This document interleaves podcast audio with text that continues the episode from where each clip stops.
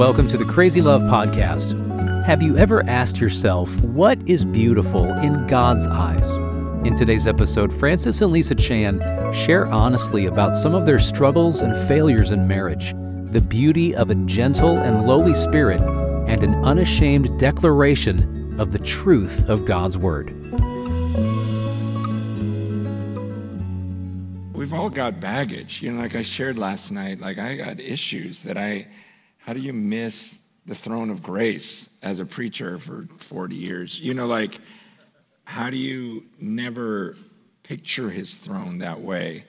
Um, and so, even in relationship conversation, I, uh, as I'm listening to Mick and, and what's your face, Stephanie? Okay, sorry. Um, that's part of my issues. I don't remember uh, names, but uh,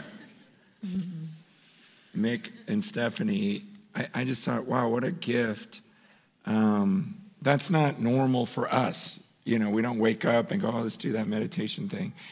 Um, in fact, like that's just like one of my one of my uh, weaknesses is, you know, because I just grew up in a family that didn't talk.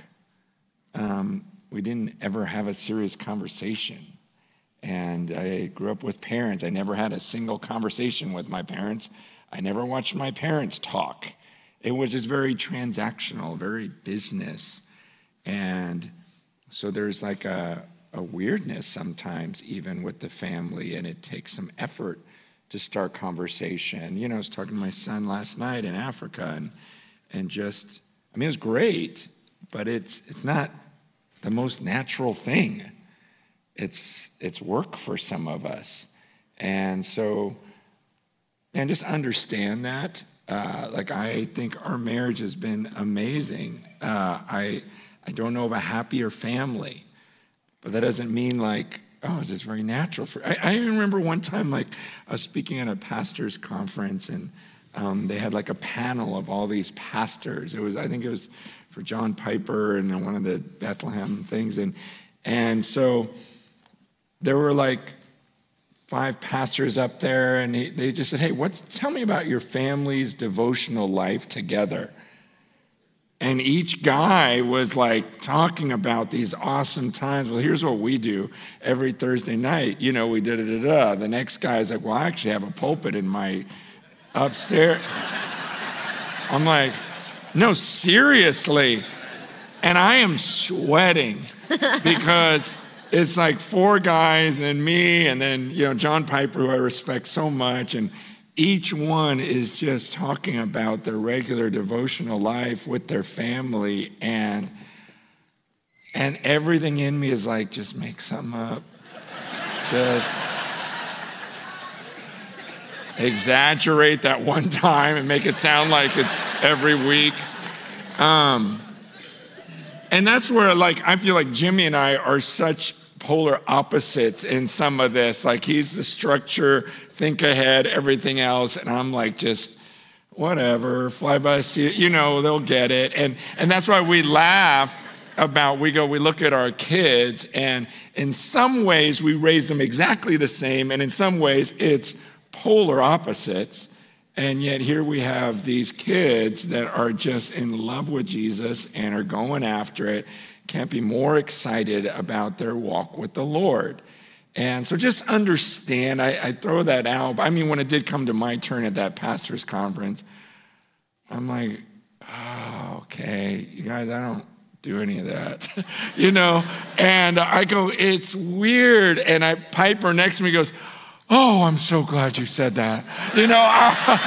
and, uh, and and it was i'm like are you serious he goes yes and and we just talked about the awkwardness and and and i was just it was the coolest thing but um just to throw it out there that it's going to be different for each of us and uh and we all have different baggage and and stuff like that and um yeah anyways. Yeah, uh, everything always comes down to like, is your is your heart to love the Lord your God with all your heart, soul, mind, and strength? um, because maybe we should have more structure. That's very possible. But we can say, we can look at each other and say, like, our home is for Christ. Like, we. We are on a mission. You know, we are here for the kingdom of God. And it's actually, I just told Francis again during the encouragement, I'm like, you, I always say the same thing, but it's true. It's the thing I'm most thankful for is that he leads our family with an eternal mindset. He always brings us back to why are we here? We're here for Christ. We're here for the gospel. We're here to make the kingdom advance. And we're here to enjoy God and love Him and know that we're going to be with Him. I actually remember reading John Piper's book, Seeing and Savoring Jesus Christ. This was 20 years ago. And when he was saying, like, I think he said, you know, if you could, if you knew heaven was going to have all your favorite things, food, activities, people, you were surrounded by all of it, but Jesus wasn't there, would you be okay with that? And it struck me to the core because I was, I was, it shocked me because I thought, oh my gosh, I don't think that I'm like crazy for heaven because Christ is going to be there. I'm going to be with Christ. So, what is that? That's revealing in my heart, like, wow, thank you, Lord. That started changing my prayers. And I hope you catch something from, I hear it in the heartbeat of this church. I know it's Jimmy and Laura's heart. It's our heart. We never want to set ourselves up here and say, like, hey, we've got it figured out and we've never made any mistakes and it's like, no, but Christ is so full of grace, and at any moment, he can reveal your heart to you and say, Look how off you are. And in a second, he can give you the grace to say, You can overcome it. You are an overcomer. There is no temptation that has overtaken you, not one. Not one temptation has overtaken you that you have no way of escape. God is faithful. He is faithful and He will show you a way out. So don't ever believe that lie from the enemy that, nope, you are too far gone. You've made too many mistakes. You've messed this up. I mean, there's so many times. I, I remember the first time I had to say to one of my daughters, like, oh my gosh, I am sorry, Rachel. I have, I literally have tried to take the place of the Holy Spirit in your life. And she kind of looked at me like, Mom, what are you saying? and I was like, I am so overdoing it with like, I want to be the Holy Spirit and I'm not leaving room. I was like trying to figure it out. She was our firstborn, you know? Bless the firstborns.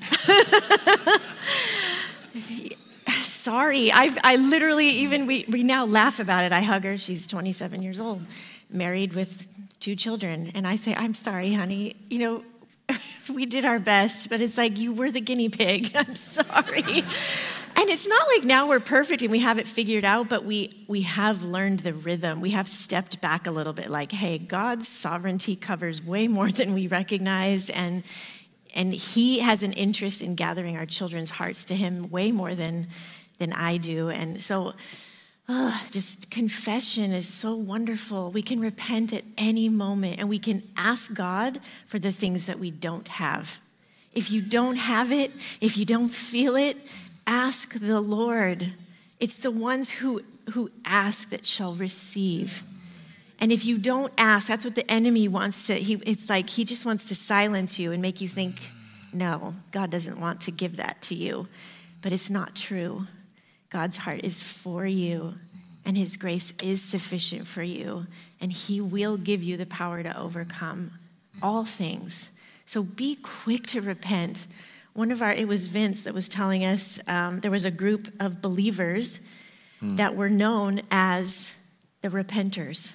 That's what the people called that group of believers the repenters. Why are those people always repenting? It's like, wow, how beautiful is that? Because what does that show? Humility, right? And humility is your best friend. if you can be quick to repent, um, even like now I'm going to forget his name, Nick and Stephanie. No. No, Mick. Mick. Sorry. Sorry. See, you got mad at me. I know. Sometimes I try to like pump myself up and tell Francis, like, oh, I don't even remember that you did that wrong. And he's like, honey, this isn't about you being holy. You just, uh, you know, you keep no record. Like, you know how it says love keeps no record of wrong? He's like, you just keep no record. so it's not like a, it's not like a blessing for you. you, you just are a little bit crazy. No. and it is true. Uh, but I try to remember the most important things, like our children's names and birth dates, which he can never remember. So, So our second daughter, I forgot her name, but she, uh, I remember their names. I always say the wrong one though yes. at the time. But do you remember their birthdays? No. No. Ours, roughly. no, I. I think I'd, I'd know all of ours. I always forget Claire, though. It's either Mm-hmm. May 29th or 30th. So I just know it's in that general It's good. It's the 30th. 30th. Yeah. Okay.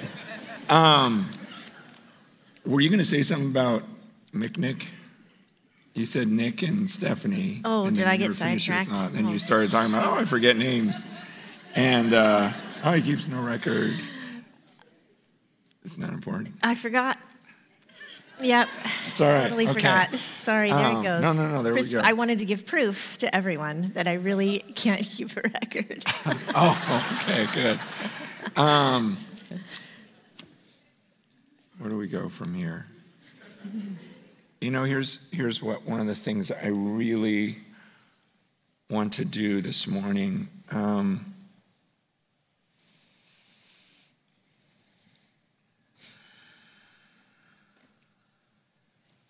I want to pray for humility. It's uh, it's a gift. It's, it's a miracle. Like I want to believe in a miracle. Um, and you know, usually we think healing of some physical sort, and, and that's great, amazing. But like some of you here, some of you guys watching, some of you who will watch this, there's a level of, of pride in your life that is just, it's beyond what you think it is. You're deceived. You know, like we talked about deception. Um, and I've been confronted on pride. I, I remember, I remember in it's either college or seminary that a couple times where I, I, I picture one time specifically this pastor just confronting me on my pride, and I was just like explaining myself. I go, Well, you saw that as pride, but really, um, it's a higher level of humility that you don't understand. You know, it was just like, I was just, and I, I still remember as I'm explaining this, he's like, Are you listening to yourself? He goes, You're defending your humility right now. Think about that for a while. And and I, I literally walked out of his office going, You don't know me. And there was just no way of him getting through to me. We've all had those conversations where you're going, Wow, this is one of the most arrogant people I've ever met. And you try to explain that to them. Like I would just state things like, okay, I've met a lot of people in my life, and you're in the top two most arrogant. I don't know if that says anything to you. No, I don't resonate. You, you, it's just like there's there's no getting through any little bit because when you're proud, you can't you, you won't admit that you're proud. That's the whole definition. And that's why I'm like, God, I, I can't just tell people they're proud. No one was able to tell me I was proud. You somehow did it. You somehow, through your grace, through humiliation, through my own sin, finding me out, through whatever it took, Like, God, yours, you're the only one that can expose this. And I know there's a way. I mean, the Bible says, humble yourselves. And so there is something we do. And so the start maybe is just this prayer for you to agree with me. To say, God, I need your humility. But but I want to humble myself because I've tasted of the times when you humble me. And honestly, I don't like it, you know, at the time at least. You know, now I look back, oh, I'm so glad you humbled me back then in that way, as embarrassing, horrifying as it was. But I really, I would really from here on out hum, like to humble myself. Um, you know, and I am commanded to do that. And so I'm just going to pray for a spirit of humility.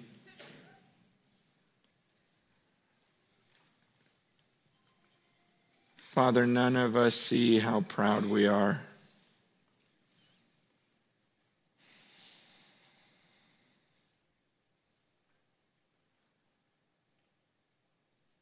God, it just so helpful last night to stare at who you are someone who can't be touched, a blazing fire, darkness, gloom, a tempest. Surrounded by innumerable angels.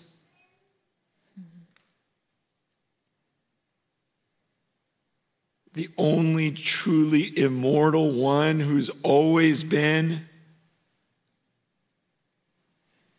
Every demon is only in existence because you permit that demon to have life. Every breath in this room that is taken, God, as we dwell on who you are, who dwells in unapproachable light, and imagine your throne of grace. We're coming before your throne of grace and just say, open our eyes to our own pride that's destroying us, destroying our families, destroying our witness on this earth. Please, Lord, make us like Jesus. Miraculously, make us like Jesus this morning through your spirit, through your word. By your grace, humble us, Lord. In Jesus' name, amen. Amen. And we were doing a, a marriage conference in Hawaii once. I tend to say yes to those more than Waco. Um, but uh, one of the things we did, just kind of spur the moment, our kids were there and and uh, it was really fun actually we formed like a family band you know and because uh, all my kids are musical and I, I, learned electric guitar real quick tried to learn that uh, solo uh, it was it was horrible it was not that great it wasn't that great because of me all my kids are musicians but i wanted to be a part of the band and uh, and I had it down when there's no crowd. And then we got there and you have these ear monitors and I couldn't hear the drums. And I'm like, da-da-da. let's start that one over. And we did like three times. I'm like, forget it. Um, but during the conference, I was like, hey, uh, kids, why don't you come up here? I want you to huddle up and I want you to share the best thing we did as parents, the worst thing we've done as parents and the funniest thing we've done as parents. And, and I meant like one thing. I didn't mean like each of you share one thing. And, uh, but they, we didn't plan this. You didn't even know I was going to do that. I did not. And uh, I didn't know I was going to do it. Um, but it was very interesting to hear the kids share like um, where we failed in their perspective. And uh, yeah, it, it, was just, uh, but I, I wanted to just let everyone know look, here's what we've done. And I mean, I fell out of my chair at one point laughing hysterically because I forget some of the stupid things I've done. Um, None of the funny stories were about me, yeah, FYI. yeah. They were all gentle with you. It, it was always me. Um, they find that 2%. Um, Oh, that's what I was going to bring up. yeah, that's it. Just how I connected with him on only having 2% of the responsibility. I Just kidding. No, it's fine. Um, anyways, back to humility. There, uh,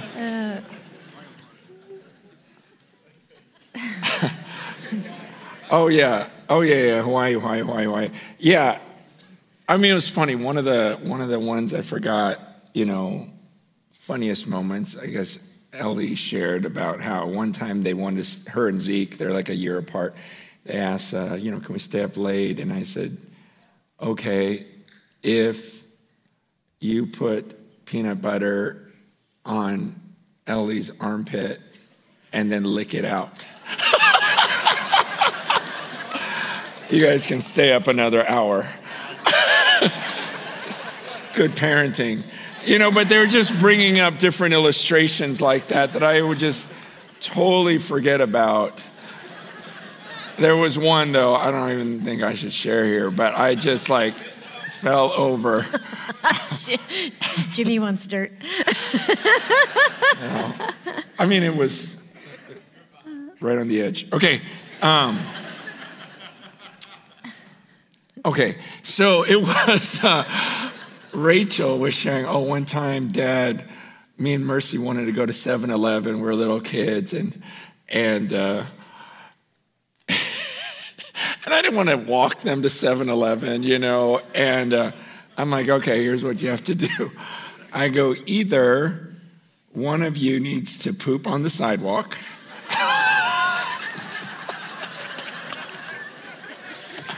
like, who says something like that? It's just so dumb. Or you eat one of those roses right there. And so Rachel made her little da- sister eat one of the roses. I was like, I was kidding you guys. Like, and I, you know, then I got mad at Rachel. She was talking about that. Then you got mad at me for making her eat the rose, and then you took her to 7-Eleven, but not me. And I'm like, well, it just.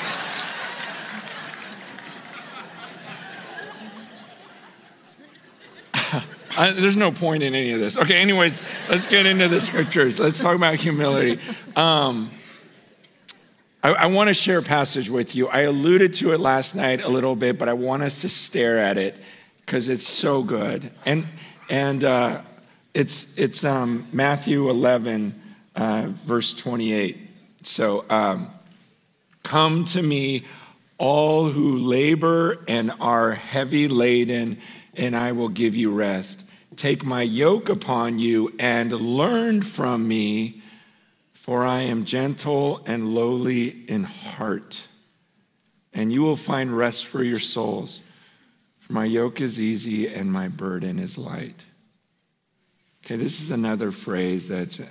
Read? There's this book out called Gentle and Lowly uh, by Dane Ortlund. It, I, I don't know who he is. I'm not say you know. I'm just saying it's a great book. Don't cancel me if he's like a fanatic or some weirdo. Anyways, the book itself is good. You know, I just always get canceled for whoever I'm friends with. Um, I'm not even a friend of him, okay? Dane, if you're there, we're not friends. I don't know who he is. I, I, feel like we got to do this every, every time we say anything good about anyone. But uh, um, it's a good book. Um, at least the first half. I only read the first half so far. So the second half has all his heresy. I'm halfway through it. Um, real, first half is good, but it's called Gentle and Lowly. Um, okay, so don't cancel me again.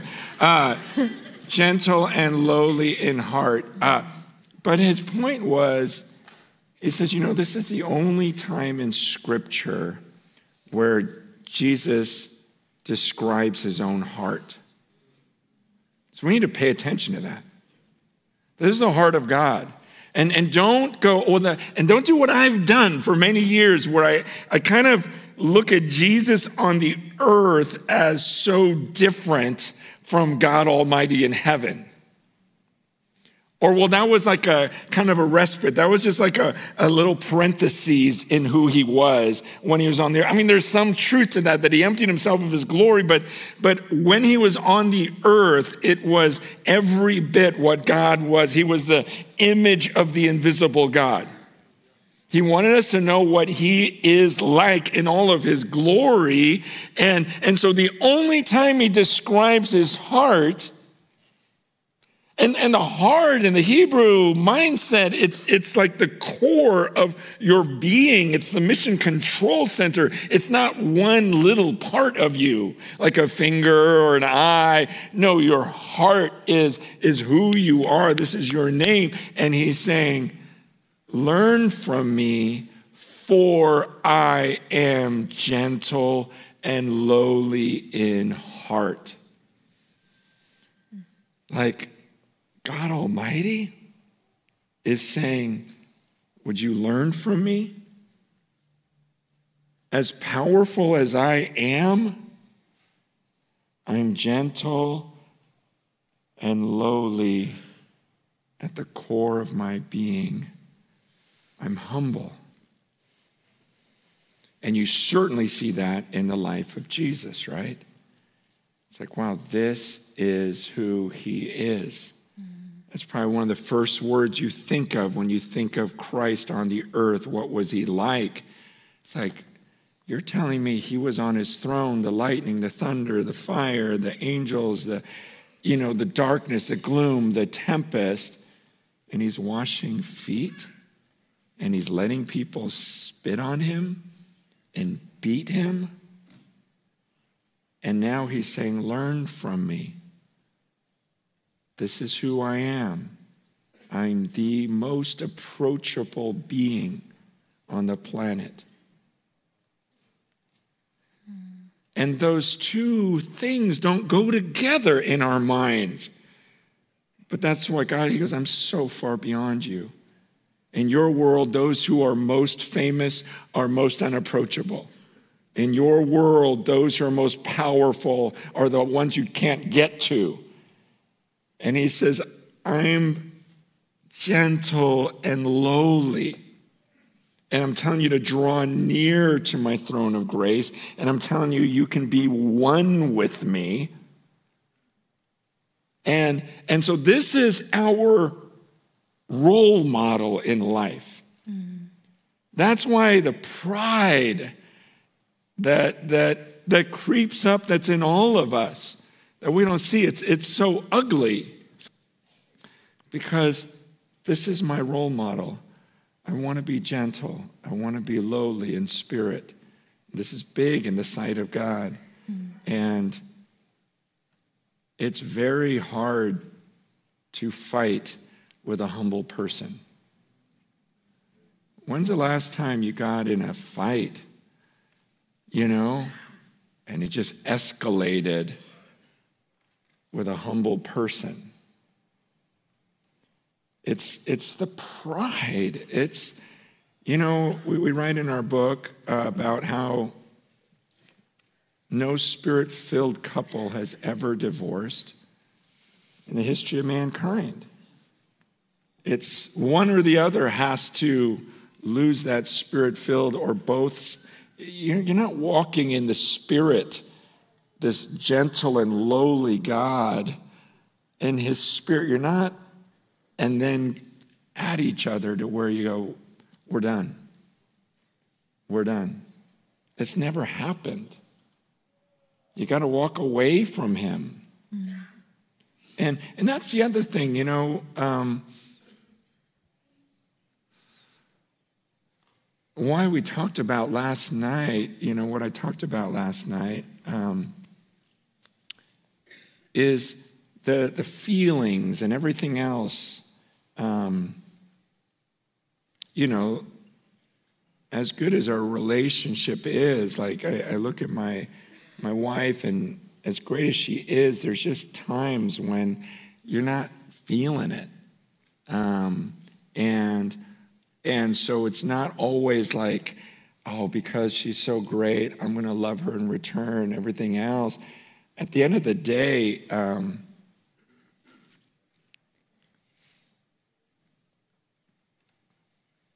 I mean, let me, let me back this up. Okay, like, I pray, I go, God, selfishly, could you keep Lisa alive as long as I'm on the earth?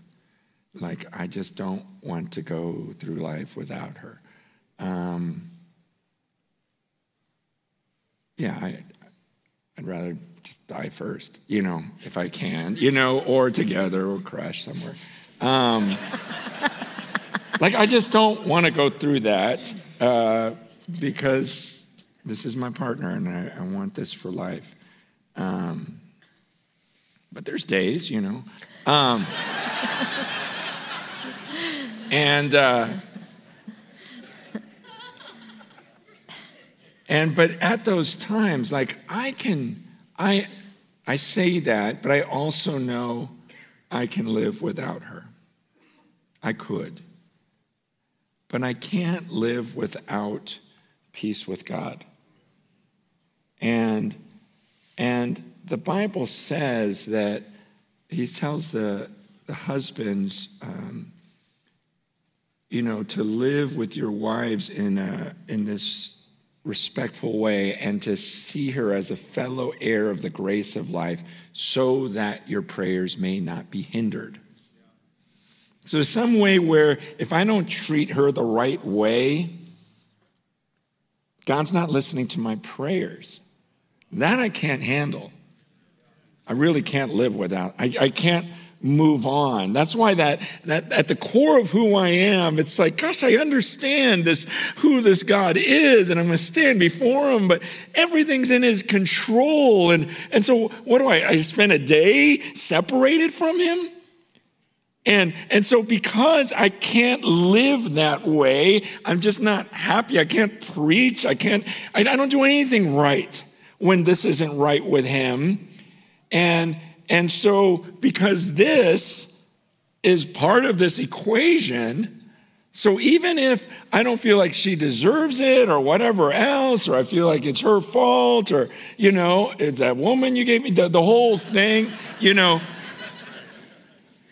I can't, I can't even go there because I have this fear of God and I have this need of God where I go, I, I can't go a day without you. And so, all right, I got to go fix this. And because and the feeling's not there. It's like, oh, I want to be a good husband and fix it. It's like at the end of the day, I can't live without a close relationship with God. I can't live just the, the brevity of life. I'm just like, God, I just always want to be right with you. Mm-hmm. Um, and that's at the core of all of this. Mm-hmm. And so I think someone said it earlier, um, Stephanie. Uh-huh. And uh, about, you know, at the end of the day, I, I don't remember what I was going to say. She said something good. and, uh, but it was something about God. I, I, forgot that. I totally understand you. Yes. Okay. well, I was just thinking about, like, when I think about our almost 30 years of marriage, like the, the biggest switch for me, if I think about where, where did the, the sanctification come? Like, mm. um, it was when I stopped trying to find my, or get my motivation from him or being so overly frustrated to like, you know, if it's any encouragement to you guys, I I just needed to make a loud noise when I was so mad at him. So I threw my shoe at the closet once, just left this big old black scuff mark just to remind me of my, my anger and immaturity. Um, but like that's how I just would feel, I would get so angry or I'd slam a cupboard door. You know, it's like there, there was just such like whenever I write a marriage card, I'm like, welcome to one of the most humbling, sanctifying, amazing journeys of your life because it, it you know like now 30 years later i can laugh about that but it's like it was real then where i'm just so mad and so angry and so filled with my own like look what look how he's treating me and i don't deserve this and i'm so frustrated with him. And it wasn't until it was like it's funny because one of my friend's moms handed me a book and it was called The Excellent Wife. And it is not even in print anymore. I'm sorry. So you can't cancel me because you can't even get it and order it and read it. So, um, but it, like, slowly the Lord happened to use that little book to just like transform my heart. And it was filled with scripture. So it wasn't even necessarily about the lady. It was just all these passages about like how God wants us to live, like this heart of humility, this like, oh, I, more than anything, I have to be right with God, mm. like Francis is saying. Like, if that motivation, if that can switch in you to the point where I, it was like a, a few years ago, maybe like five, but we're, we're having one of those fights that you like take to bed, which you're not supposed to do because the Bible says do not let the sun go down on your anger. But we were, the sun was down and and the anger was really high. And uh, he's, it, I was so frustrated. So now here's 20 years in, but with a lot of time with the Lord and scripture and meditation and some sanctification, praise God. But still, like, he said something that was like so hurtful that I I've never thought about like bolting and running out the door, but I literally felt that angry. I wanted to run out the door. I pictured myself running down the street. And it's like in my mind, I'm playing this out. Like, what, what am I to do? I'm just to go run down the street and what? Like, scream or I don't know. I was just so, so hurt. And I was just going to share that. the one time I heard you swear. Oh, no, I did not. no. I did not. Do you ever know what this makes me feel? I just want to say. Oh, I did? wow. I don't even remember that. I keep no record. Okay, I do not remember that. I cussed? I mean, yeah. Wow. And then you threw your tiara. Oh my gosh. Her Miss Teen, she still wears it with her sash, but. no, that, that part's an exaggeration, okay, but the swearing okay. is true. Oh my gosh. I, I do not remember that. Wow. Okay, anyways, but anyways. Okay. Well, awesome. now you know how sinful I am. But um, but by God's grace, this is how I know that there's there's like God's grace is sufficient because everything in me is picturing running out the door and running down the street. But what I do is start to pray out loud and not once have I ever, like, don't think, like, oh, wow, Lisa Chan just prays every time they get in an argument, how holy. Like, it was just a one time thing. But I cried out to the Lord, and we're like laying there in bed. I mean, do you remember this? and I, I just start praying, like, God, you have to help us right now. We need your grace. Like, I don't know what to do. And, and so I just start praying, and I can't even tell you, I can't even tell you how it all ended and whatever. But in that moment, well, we're here, so I can tell you how it ended. But, um, but like, praise God for the grace to just cry out to Him in that moment. Like, I, I knew enough. Like, yes, it's true. That's why we want you here sitting and learning from all these amazing people. And like what they did, taking you through those scriptures. And I was like, wow, if, if marriage conferences would actually just do a lot of that, we'd be in a much better place. If we get people meditating and praying through the Word of God, like that is life changing. You know, reading the books is fine, but the Word of God and like just having that wash over you to where, yeah, I would, I would be able to cry out to the Lord in the middle of such an intense argument. That's only the grace of God. Yeah, and I don't want to, you know, it, it's it's one of those things where we want to tell you, like, here's some of the mess in our lives. Um, at this, you know, but I just want to be completely truthful. And really, we rarely fight.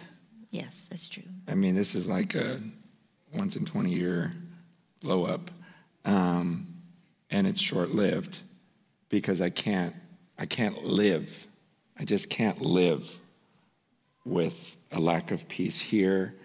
And I, I do remember one time just, you know, that passage, I, think it's First Peter, you know, it's talking about the husbands, like just, you don't want your prayers hindered so that your prayers and I remember one time she took the humble route and, you know, because I, my way of getting under her skin is I don't, I don't yell.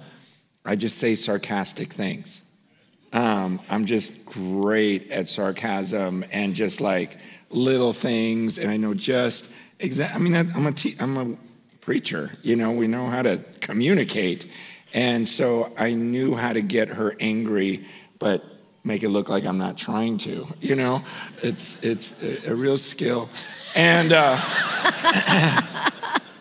but I remember one time I knew she wanted to say something back and she didn't. And she just humbled herself. And oh, that made me so mad. Because I just remember laying in bed and again, I'm trying to pray, but I'm thinking about God's perspective of he's just looking at me like, why are you talking? You know, but I'll listen to that little angel next to you. You know, like it, it just was like, wow, she's she's okay with the Lord right now, and I'm not. And I'm I'm not this gentle and lowly. I'm nothing like Jesus right now. That's not okay to me. Um, and that's that's at the root of so much of this. But there's actually a lot of, I mean, you guys have probably heard them just coming in my mind right now, like better to be on the corner of a of a house or a roof than within a quarrelsome wife, like, or that constant dripping is like a quarrelsome wife. Um, and then I'm thinking about 1 Peter 3, like when you say gentle, I can't help it. Um, but First Peter 3, because it's it is so interesting to me. I went to kind of proof text, I wanted to look up the word gentle. This was like months ago. And I actually wanted to kind of communicate to a very specific woman, like, your need to be gentle. But then I went, what, what popped up was, was Matthew also. And I, it's almost like Francis with the throne of grace. Like all of a sudden, in my mind, I've, I know 1 Peter 3. I've quoted that a hundred times. Like I've taught that over and over again, which is, I'll read it so you guys actually know what it is. Um, oh, yes. Wow, it's really blurry. Can you read it? Likewise, in chapter 3, wives, be subject to your own husbands, so that even if some do not obey the word, they may be won without a word by the conduct of their wives. How awesome is that? That your husband could be won over just by the way you act. When they see your respectful and pure conduct, do not let your adorning be external, the braiding of hair and the putting on of gold jewelry or the clothing you wear, but let your adorning be the hidden person of the heart with the imperishable beauty of a gentle and quiet spirit, which in God's sight is very precious. And now I'm thinking, well, of course it's very precious. It's because mm. He's gentle mm. and lowly in heart. And and as I was going to like speak to this woman with this passage, and then all of a sudden God is like ushering in these thoughts of like, I am gentle. It's not just for women. Like, like I am gentle. I am God of heaven and I am I am gentle.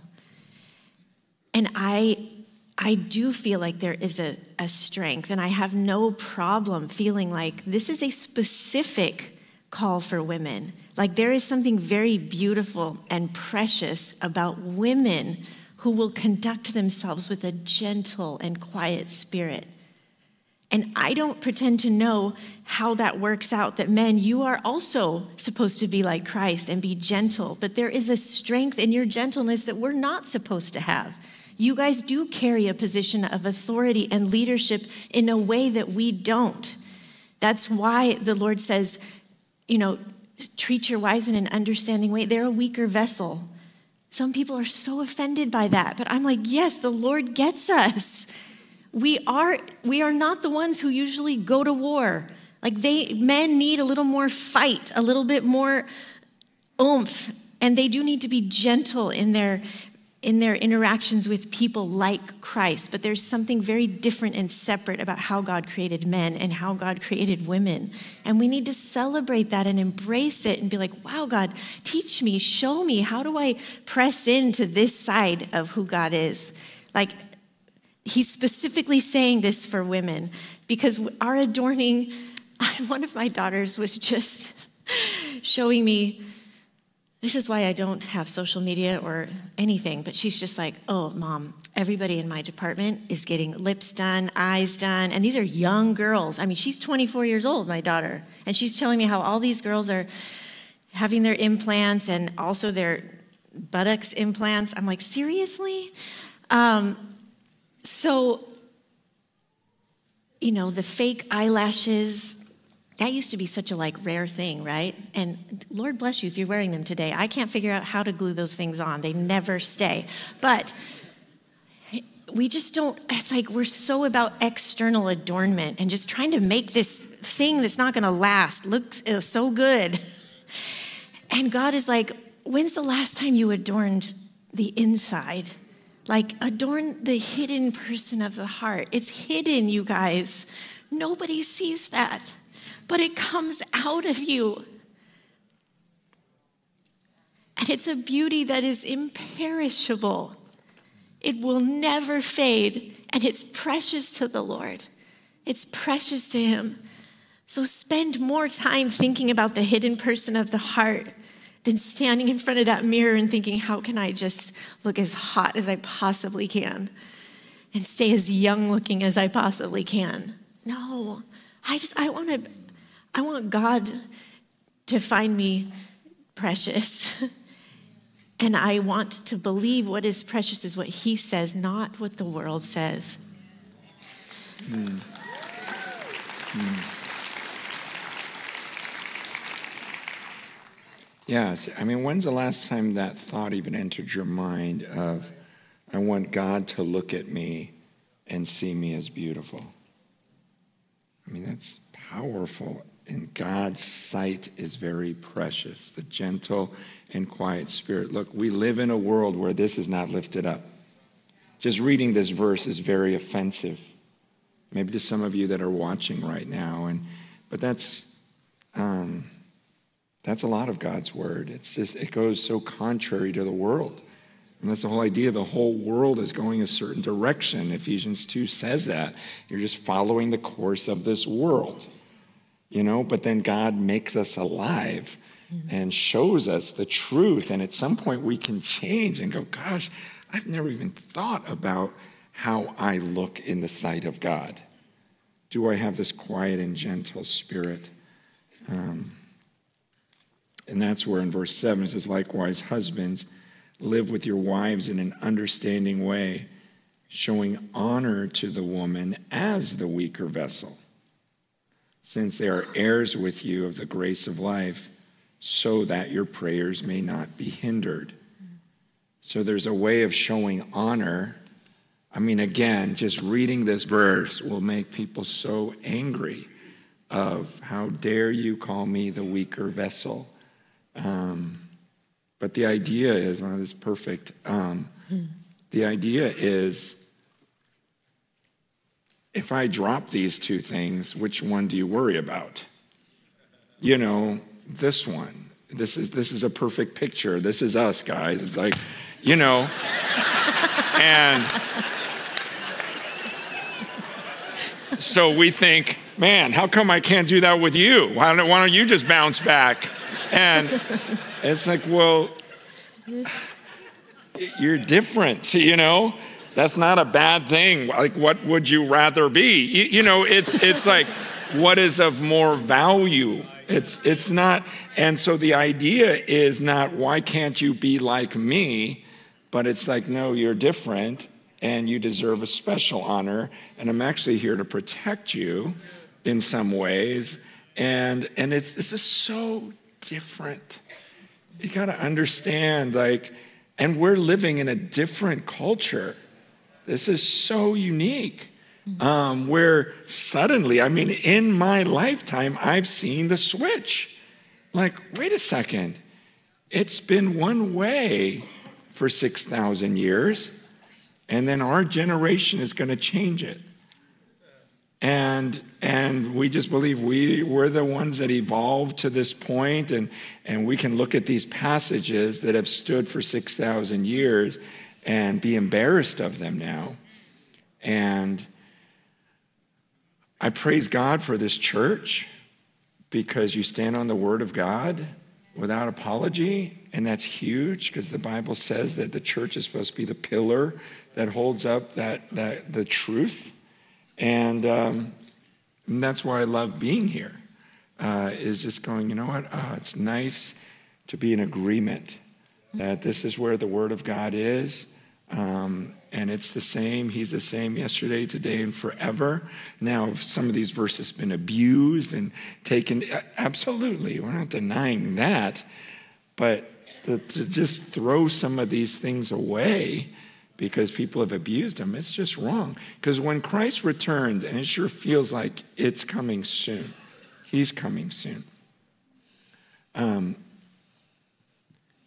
he says, If you're ashamed of me, and my words, I will be ashamed of you on that day. And so it's not even enough to just kind of vaguely go, yeah, I, I, I, I, I believe in the word. But just to read it out loud and go, I'm not going to apologize for this. It, it says what it says. And so I'm going to pursue that. And like I said last night, man, that's why we have the Word of God, because I naturally wouldn't have thought of God that way. I naturally wouldn't have thought of myself as a man this way. I would naturally think of Lisa. Uh, you know, my natural thinking would be, why can't you do this? I can do this. Why don't you toughen up? Why did that hurt you? It wouldn't have hurt me. That's my natural thinking. And a lot of that is, is the world telling me to think that way when scripture says, no, honor, honor, be like Jesus. And Jesus was gentle and lowly. And this has to be the goal of our lives, where you go, Jesus, okay, maybe my goals have been off. And I've been thinking about this perfect family. I'm thinking about, you know, security. I'm thinking about, you know, a nice home, the kids playing in the yard. I'm not thinking my goal in life is to look like Jesus, to become like God, who shows grace and who is gentle and lowly. And, uh, and there needs to be a switching, a humbling, and going, wow, I, I had the wrong goal. Um, I wasn't thinking about becoming like Christ. So I just want to read um, a passage where I'll, I'll, admit I've been embarrassed of it in the past. Um, try, it's not like I try to, it just, I, I feel it. I feel the tension when I read it. Mm-hmm. And, uh, and I want to quickly apologize for it right after, you know. Um, but Ephesians 5 starting in verse 22. And I usually don't even, a lot of times, don't start in 22. I'll go to 25 because it's more acceptable. Um, we'll just read it in the order that it's in. Uh, God's word, remember the God we talked about last night? Tempest, gloom, throne. He says, Ephesians 5:22, wives, submit to your own husbands as to the Lord. For the husband is the head of the wife, even as Christ is the head of the church, his body, and is himself its Savior. Now, as the church submits to Christ, so also wives should submit in everything to their husbands. Husbands, love your wives as Christ loved the church and gave himself up for her, that he might sanctify her, having cleansed her by the washing of water with the word, so that he might present the church to himself in splendor, without spot or wrinkle or any such thing, that she might be holy and without blemish. In the same way, husbands should love their wives as their own bodies. He who loves his wife loves himself. For no one ever hated his own flesh, but nourishes and cherishes it, just as Christ does the church, because we are members of his body. Therefore, a man shall leave his father and mother and hold fast to his wife, and the two shall become one flesh. This mystery is profound, and I am saying that it refers to Christ and the church. However, let each one of you love his wife as himself, and let the wife see that she respects her husband. This is the word of God, and I am not embarrassed of it. And this is what he says. This is how our marriages should look.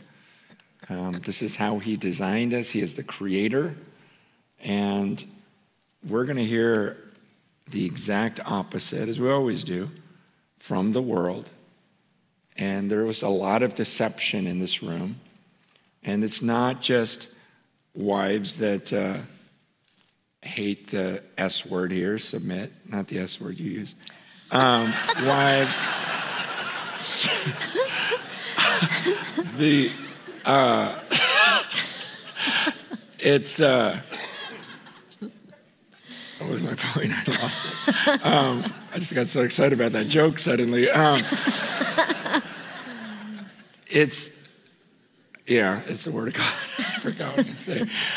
Wives, submit to your husbands as to the Lord. Um, man, I just want to love my wife as Christ loved the church. Um, it's just, this is just the way God created us. And oh, this is what I was going to say.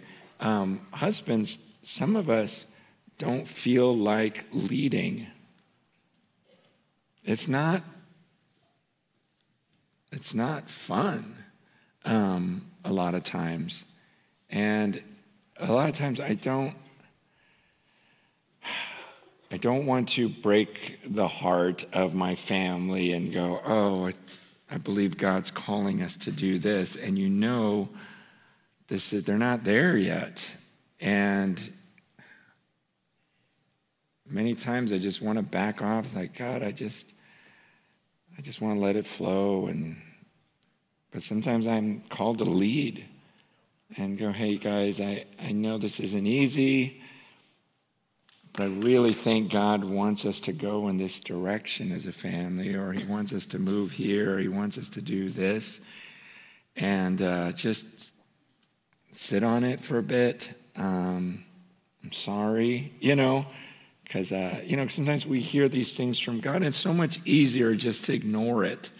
And, um, but we're called to lead and sometimes confront some things that are wrong. Um, and and it's much easier just to go with what the world's thinking is as well. It's just a complete partnership. And, you know, unless you're both in 100% agreement, and it's like, no, there's times when I'm, I've got to lead, and I don't want to, but I'm commanded to. And I am to be the head of the home. And God created me to do this, and I will be this, and I will do this. Um, but I don't feel like it a lot of times. I'm tired. And we talk about that now. We're tired. We've been raising kids for 27 years, and we still have an eight year old at home. and so does it seem fun? You know, it was super fun to play baseball when I was 40, you know, and, uh, but it's like, no, I'm leading this thing. I'm, you know, I'm going to get out. To be active. I'm going to be friends with them. I'm going to, you know, and if God calls us to something, then once again, we're going to do it again. Because I don't want to be one of those old guys that did all these radical things when I was 18 for the Lord. And each year I played it safer and safer.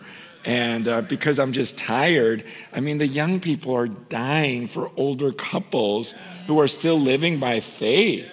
And I get it, it's harder. And it's easier, you know, we are praying about that today. We don't want to be people that's like, well, we did our thing. It's like, gosh, we're getting closer and closer to seeing the very throne.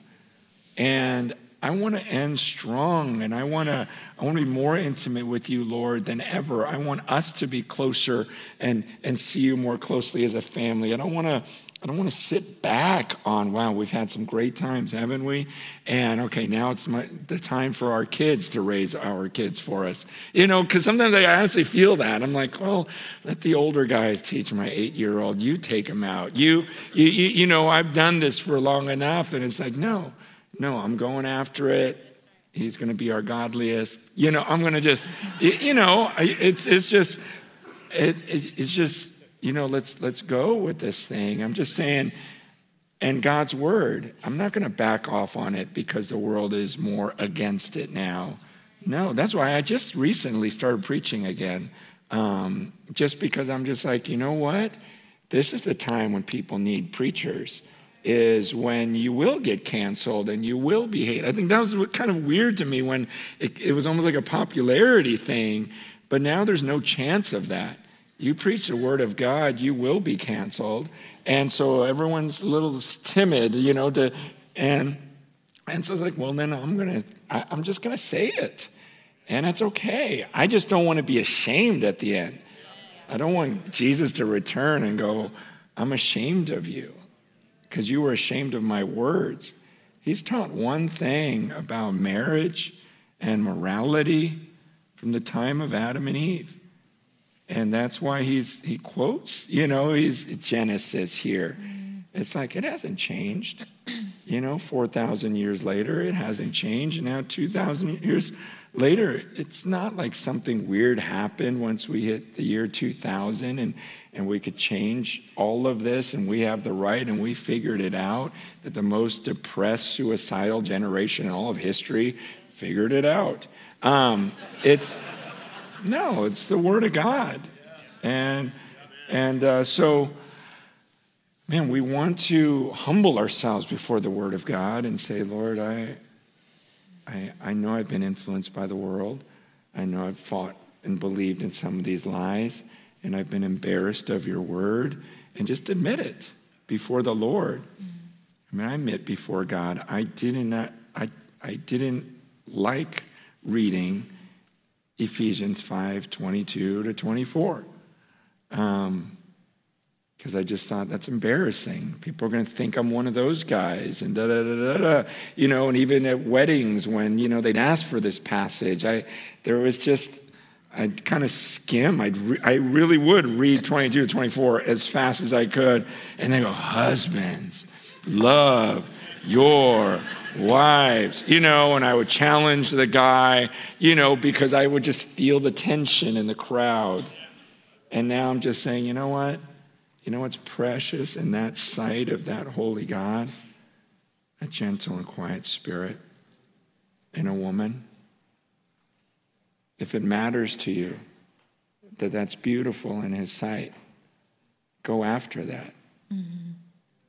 And I will tell husbands, like, you are called to lead your families, period.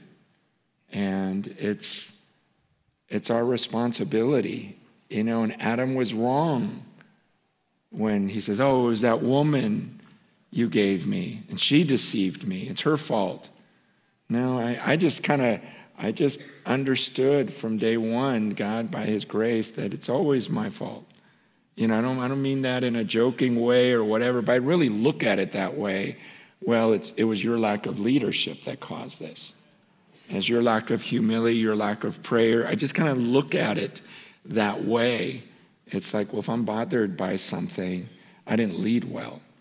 If I'm bothered in something in my kids, I didn't lead well.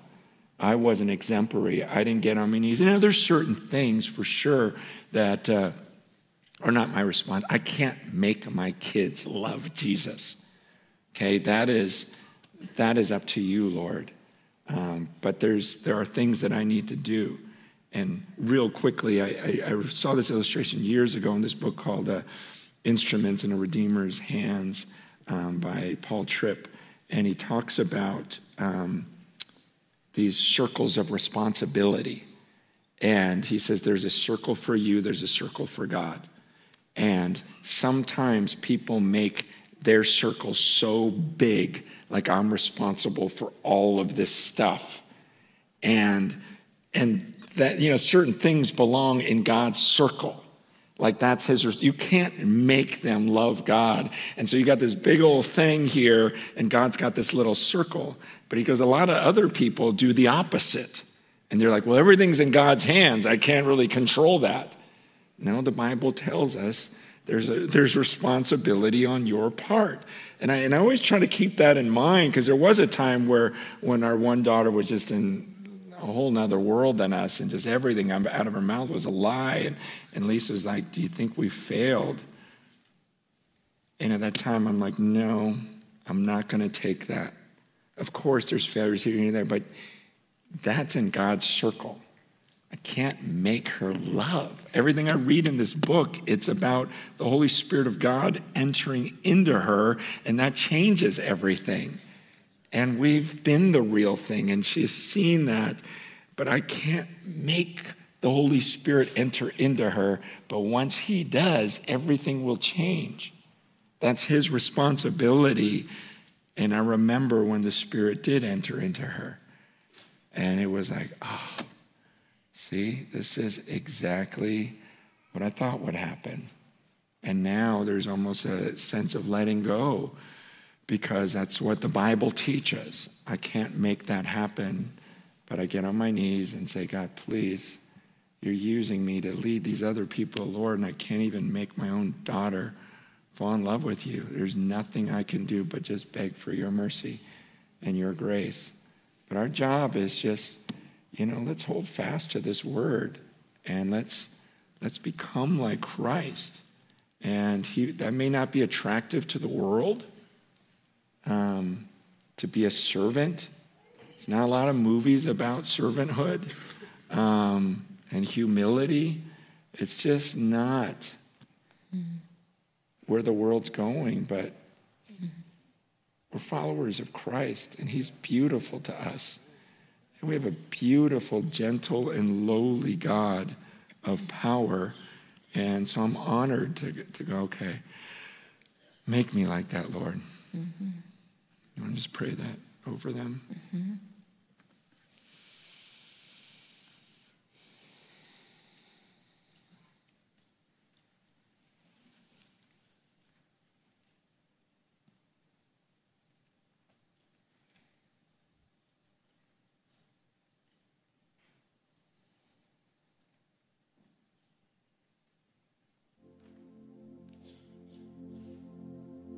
Thank you for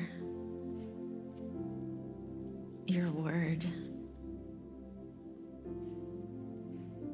Thank you that you are so pure and beautiful. Thank you that you are the Ancient of Days. We want to hold unswervingly to the faith that we profess you say that you are the God of endurance and the God of encouragement. And I pray for a spirit of endurance and encouragement over us, Lord. We would endure to the end, we would hold fast to the word. We would cling to you with everything that we have, Lord. We would believe in the power of, of your example. You literally set us an example for us to imitate and follow Jesus. We are in awe of your humility. And we pray for the grace to be more like you, Lord. Teach us to cry out in the midst of our wrestling anger, pain, bitterness, whatever it is, help us, Lord, to open our mouth and cry out to you and believe that you hear from heaven and that you will pour out your grace on us because you desire for us to look like you and to honor you. So bless each one here, Lord. Thank you for their stories, their backgrounds, every part of their life that you know and understand. And thank you that you call us to something so high. And you can, you you literally tell us we can rise above anything. And I just thank you for that, Lord. We believe it. And in every any way that we don't, Help us to confess it and just trust that you will give us more faith to believe and to know what you can do. We love you, Lord. Be with us this day. Let us carry these truths in our heart and meditate on them. We pray in Jesus' name. Amen. You know, one last thing before I sit down. Um, you guys come on up. I saw you guys. Is just. Uh, as Lisa was praying, verse came to me. Um, and um, it's from a, a, sermon, not a sermon, a, a wedding I did. And it's 1 Corinthians 6, or yeah, 6, verse 7. Um, I don't know what version of the Bible I had at that time, but basically, the question, I said, you know, I just want you to remember these five words from Scripture. And it's from 1 Corinthians 6 when they're suing each other and everything else. Paul asked the question, why not rather be wronged? Mm. So that's the only phrase I just want to share at this wedding. Just believe that word was for them. Why not rather be wronged? He's saying, as believers, why would you sue and try to win these arguments? It's a great question. Why not rather be wronged? It's a very revealing question. Why do I have to be right? Why do I have to win? Why do I have to prove that I'm right, you're wrong? If I believe in eternity, and I believe that Jesus' example is one who took punishment he didn't deserve and be mistreated and spit upon, emptied himself, made himself nothing, and the goal of my life is to become like him. Why wouldn't I rather be wronged? Why wouldn't I rather be the one? It's a great question. It's such a heart revealing question. And I just want to leave you with that question from Scripture what is wrong with me that I always want to prove that I'm right. And uh, as believers, Jesus is our example. And so he says, Well, why wouldn't you want to lose on this one? If you believe in eternity, if you believe in eternal reward, if you believe God's watching and you want to be beautiful in his eyes, why not rather suffer wrong.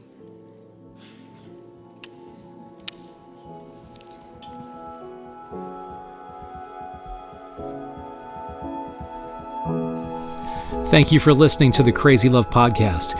Join us next time for a new episode, but until then, for more resources from Crazy Love Ministries or to support the work of Crazy Love, please visit our website at crazylove.org.